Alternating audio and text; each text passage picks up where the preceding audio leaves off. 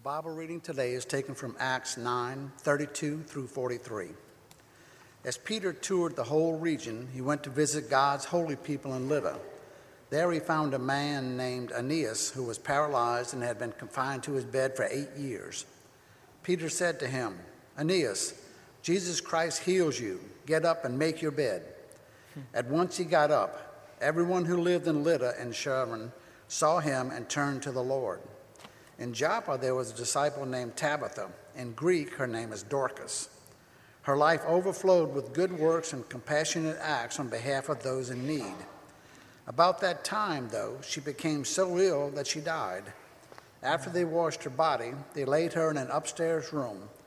Since Lydda was near Joppa, when the disciples heard that Peter was there, they sent two people to Peter. They urged, Please come right away.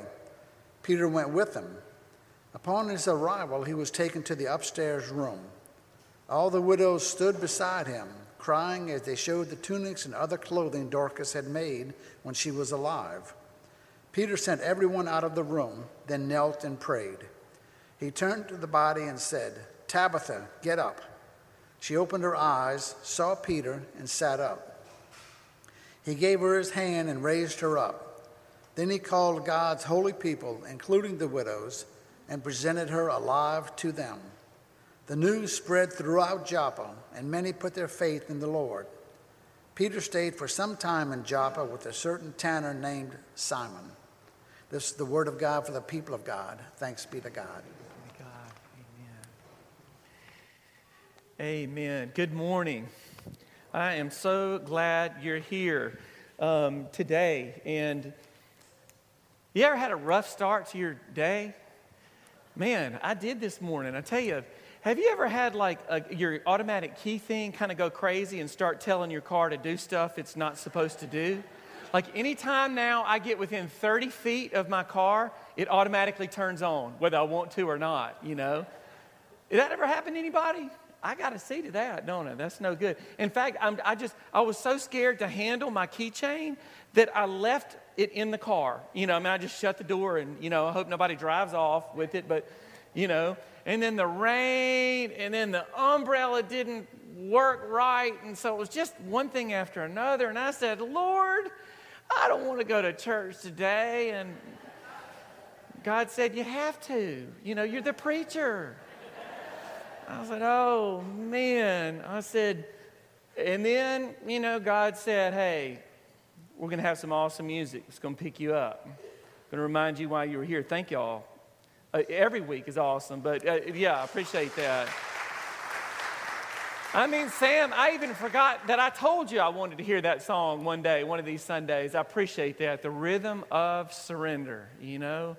And uh, I'm so glad I'm here. And uh, God reminded me that there'll be some people coming here for free. You know, I get paid to show up, but y'all are here not because you got bribed to be here. And I'm already, I'm already in a much, much better frame of mind. Thank you, Julie. Thank you, Sid. Uh, thank you, George. Thank you for being here. We are a witness to the resurrection. And being a part of the resurrection community means that because of what Christ did on that day, nothing stays down and nothing stays put.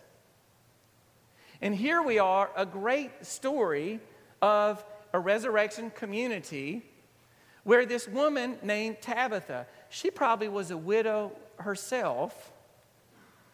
And you know, back in the day, widows were folks that they just needed to, you know, depend on charity, depend on others, you know, which is a, a good thing. But Tabitha didn't stay down. She, she uh, uh, created a whole industry for these widows who loved her work. She took a needle and a thread and and she made things. She made beautiful things. And maybe these were things that these other widows could go out and sell and go into business for themselves and make a life for themselves because after the resurrection, you can't keep people down. People don't stay in their place. And then there's this beautiful story about Aeneas, who was a shut in for eight years, hadn't gotten to go to church in eight years almost maybe forgotten about. but not forgotten about by Peter, who could not be kept down, who told Aeneas to rise up, make your bed. I, I, I, make your bed, but he said, make your bed, get up, do something, rise up, live a higher life. And that's exactly what the resurrected, the risen Christ is calling us to do to live on a different level. Even when it rains and your umbrella and your keychain don't work, we are called, especially then, because then when we live out our faith, people know we're not doing it because the wind is just in our sails. That there's a greater reason. Christ is risen. Christ is risen indeed. And then all of a sudden, crazy stuff happens because nothing stays in its place after Easter. The Holy Spirit falls on the dirty Gentiles, and they start believing that God has a plan for them. The Holy Spirit continues to fall on Peter, who is hanging out with a hated Italian Roman officer, a symbol of oppression in that day, and converting the very people that his people hated for a long, long time. Y'all, the Holy Spirit was up to something and is up to something. And stories like this, the one of Peter, who can't sit still and who won't stay put,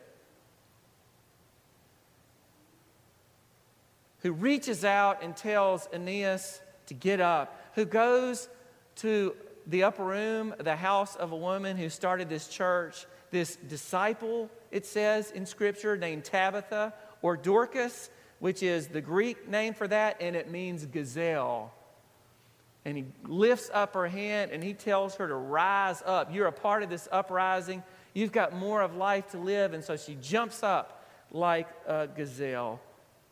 Well, what about us? What about us? Well, the, stories like this always leave clues about what it means to live a risen life, to rise up and that's what we're going to talk about for a few minutes today. How do you and I, how do we live in uprising? How might we rise to the occasion and live in a way that witnesses to the risen Christ? Because that is our job.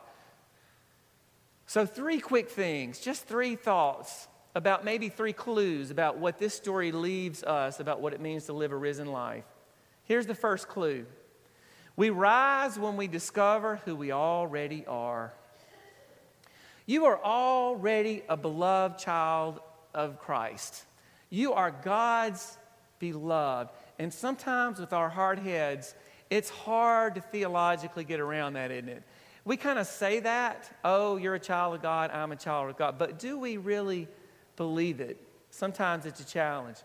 Now, when you were a baby and that doctor caught you and gave you to a nurse or whatever, and, and, and they put you on your mother's chest, I'm pretty sure your mama didn't say, Well, hey, howdy, stranger. I sure hope I like you one day.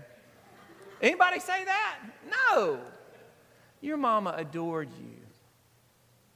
The riskiest thing in this world today, the riskiest thing you can do is to have a child. Did you know that? Now, here it's better. Uh, here it's, it's better in North America, but in most places, the most dangerous thing a woman can do in this world is to deliver a baby. And after those life threatening moments, somebody adored you. Now, some of you may have been adopted, but I guarantee you the same thing happened. Whatever circumstances led you to where God had you to be, somebody loved you and adored you. They didn't go, I sure hope this little baby starts producing, doing something around the house. I mean, I hope, no, no. And the first rule of living an uprising, a life that is, uh, that is risen, is to know that you've been given unconditional love by the risen Christ. Now, we can't go anywhere else until, until we go there. You, you can't go anywhere else. So if you start anywhere else with conditional love or I've got to earn it, then you're going to be in, in trouble. And that's what took hard headed Peter to learn. I think we all forget that after a while, don't we?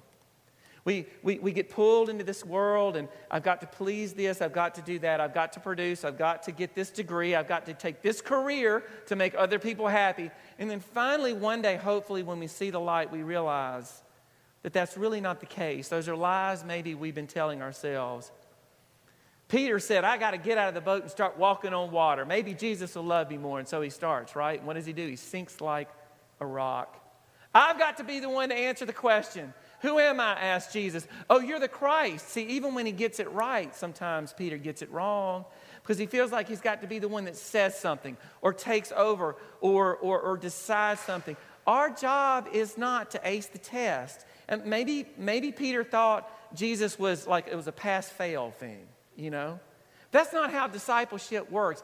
Even when we fail, we are loved by God, especially when we fail. God got it, Peter got it wrong in so many ways, but after the resurrection, he finally got it right. He didn't have to carry the world on his shoulders.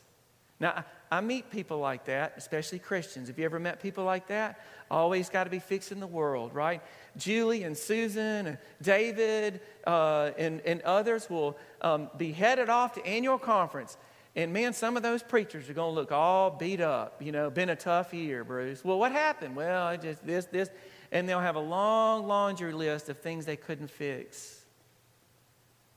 As if their job was to fix people or things. Hey, y'all, that's God's job. That's not our job. I don't care if you're a preacher, a lay leader, or sitting in the pew here. Once we realize we're not out to fix other people. We are set free to do work out of joy, not out of compulsion. And it's a totally different life, and it's a much higher level of living that we've been called to live. What God needs is not our ability or our sociability or our adaptability or our compatibility or even our reliability. God wants only our availability. How available are we to God? That's what God's looking for. God's not looking for the best and the brightest. God's looking for the first available, you know? Just give me the first available. Who wants to be a part of this risen life? God doesn't call the qualified, God qualifies the called. And once you are called and respond, you will have, you'll discover that you are everything you need to be and you have everything you need. Peter learned to be available. And that's when the miracle started, made all the difference. The pressure is not on you. There is no pressure.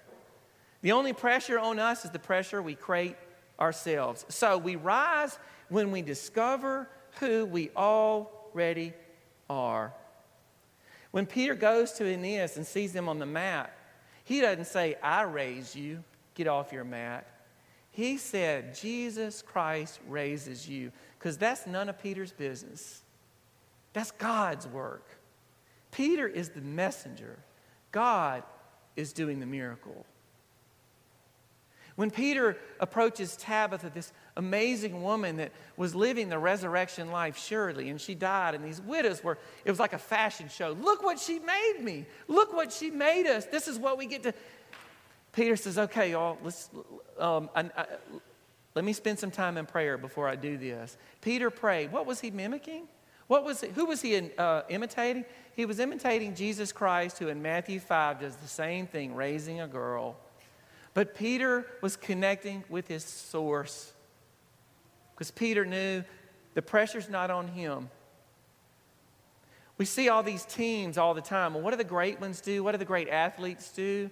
they know some, some folks are just good in the clutch, you know. There's always somebody on the team that wants the ball with the clock ticking, right? And why is that? It's because they've learned how to deflect the pressure that most people put on themselves and they just let loose and they play. Oh my, what we might could do if we let go of the pressure that we put on ourselves. What's so interesting about Peter is that, you know, so for so many years it was all about Peter this, Peter that. He said this, he got out of the boat, he did this, he stuck his foot in his mouth, he. I will never leave you, Jesus. All this big braggadocious stuff, right? Well, in Acts, we're in Acts 9 here, right? By Acts 12, Peter disappears in the book of Acts. No more Peter after Acts 12.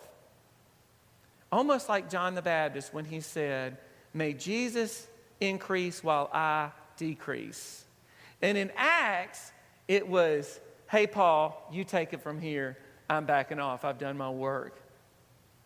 You know, it's even wise to know when to step back and just relax and know that other people can take it. Now, I'm not saying be complacent, I'm not saying do nothing, but oh my, how Peter has grown because he's lived the risen life. He knows it's about God, it's not about him. It's about the risen Christ, it's not about him. We rise when we discover who we already are. Second, we rise when we discover the people we're already with. That's another power of already. That's what I learned this morning. Had a tough morning, had uh, keychain problems, but I show up here and realize that it's not all on me. Every miracle that we're a part of, we get to share in. Everybody gets a piece of it.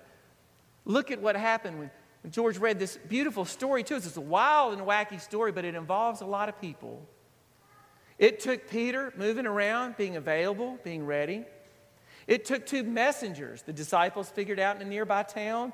They sent two messengers. They had to make the long walk to tell Peter they need their help. It took some widows who were there sharing Tabitha's beautiful works of art.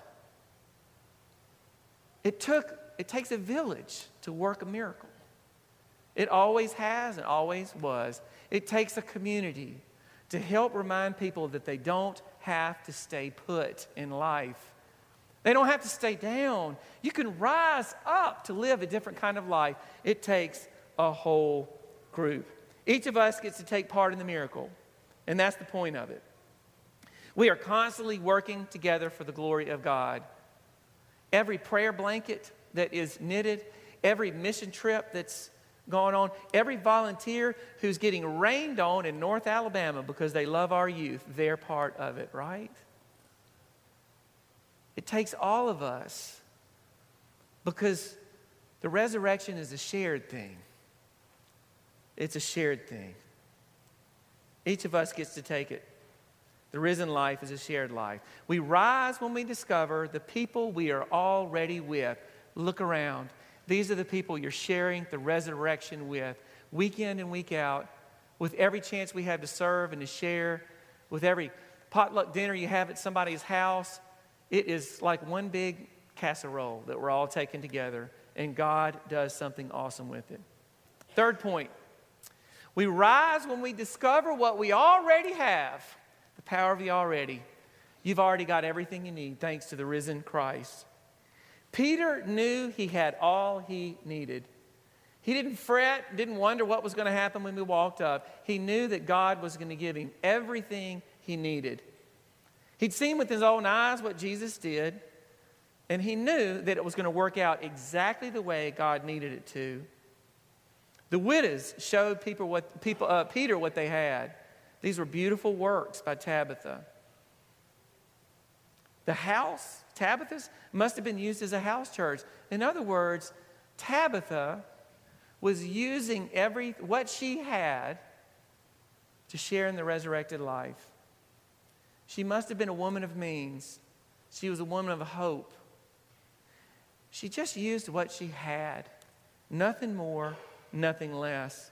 And here's a quote by Jen Carson, which I love. What's in your hand? The Lord asked Moses long ago. Moses answered, A rod. Go and work with that, God said, and you will be my servant.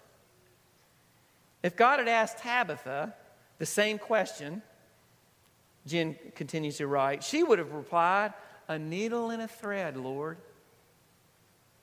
Then God would have shown her how these were precisely the instruments with which she could serve him.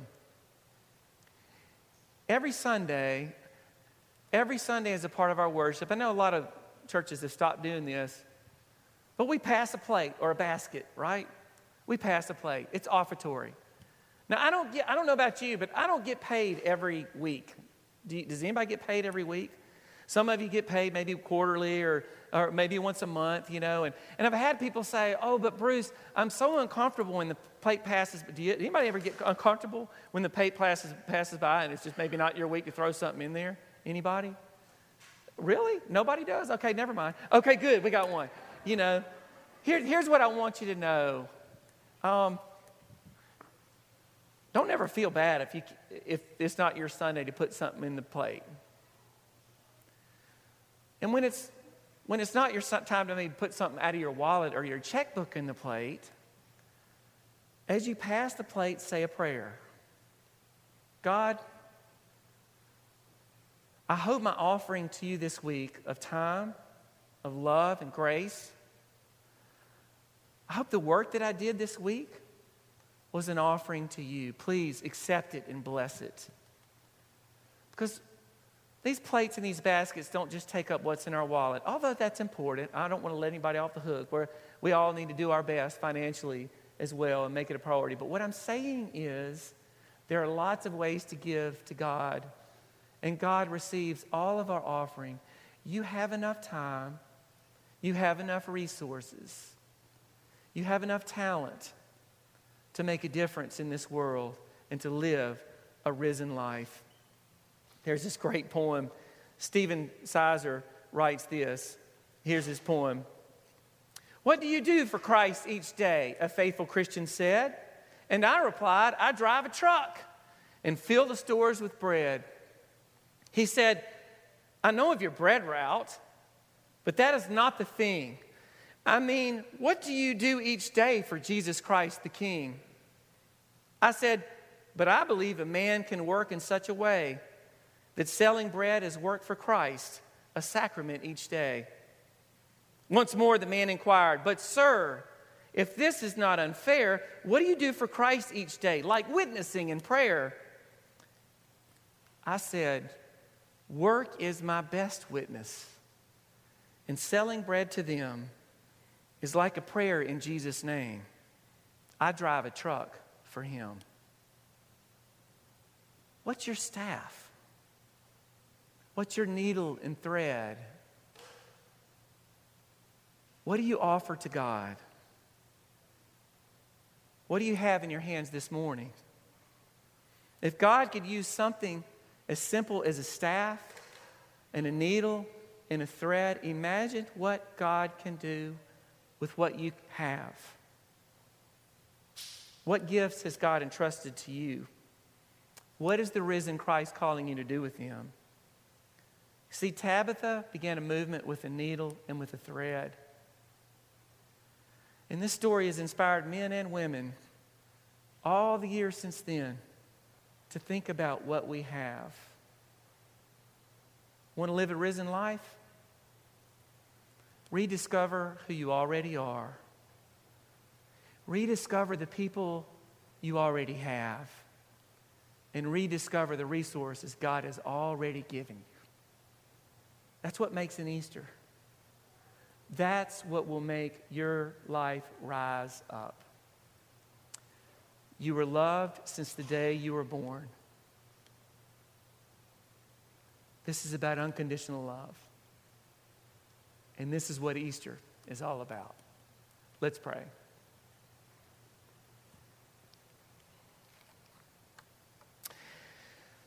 Oh God, thank you for uh, the rain that's coming down. Lord, it's we look at it sometimes as a challenge, but what we don't realize is or what we forget is that your rain nurtures the earth, makes the spring green, helps our vegetation, cuts down on the pollen, and reminds us of your love that has rained down upon us. God, help us to live a higher life a risen life, an Easter life. And may we know that the staff in our hand, that the needle and thread can do awesome things when we put them in your hands. In your name we pray. Amen.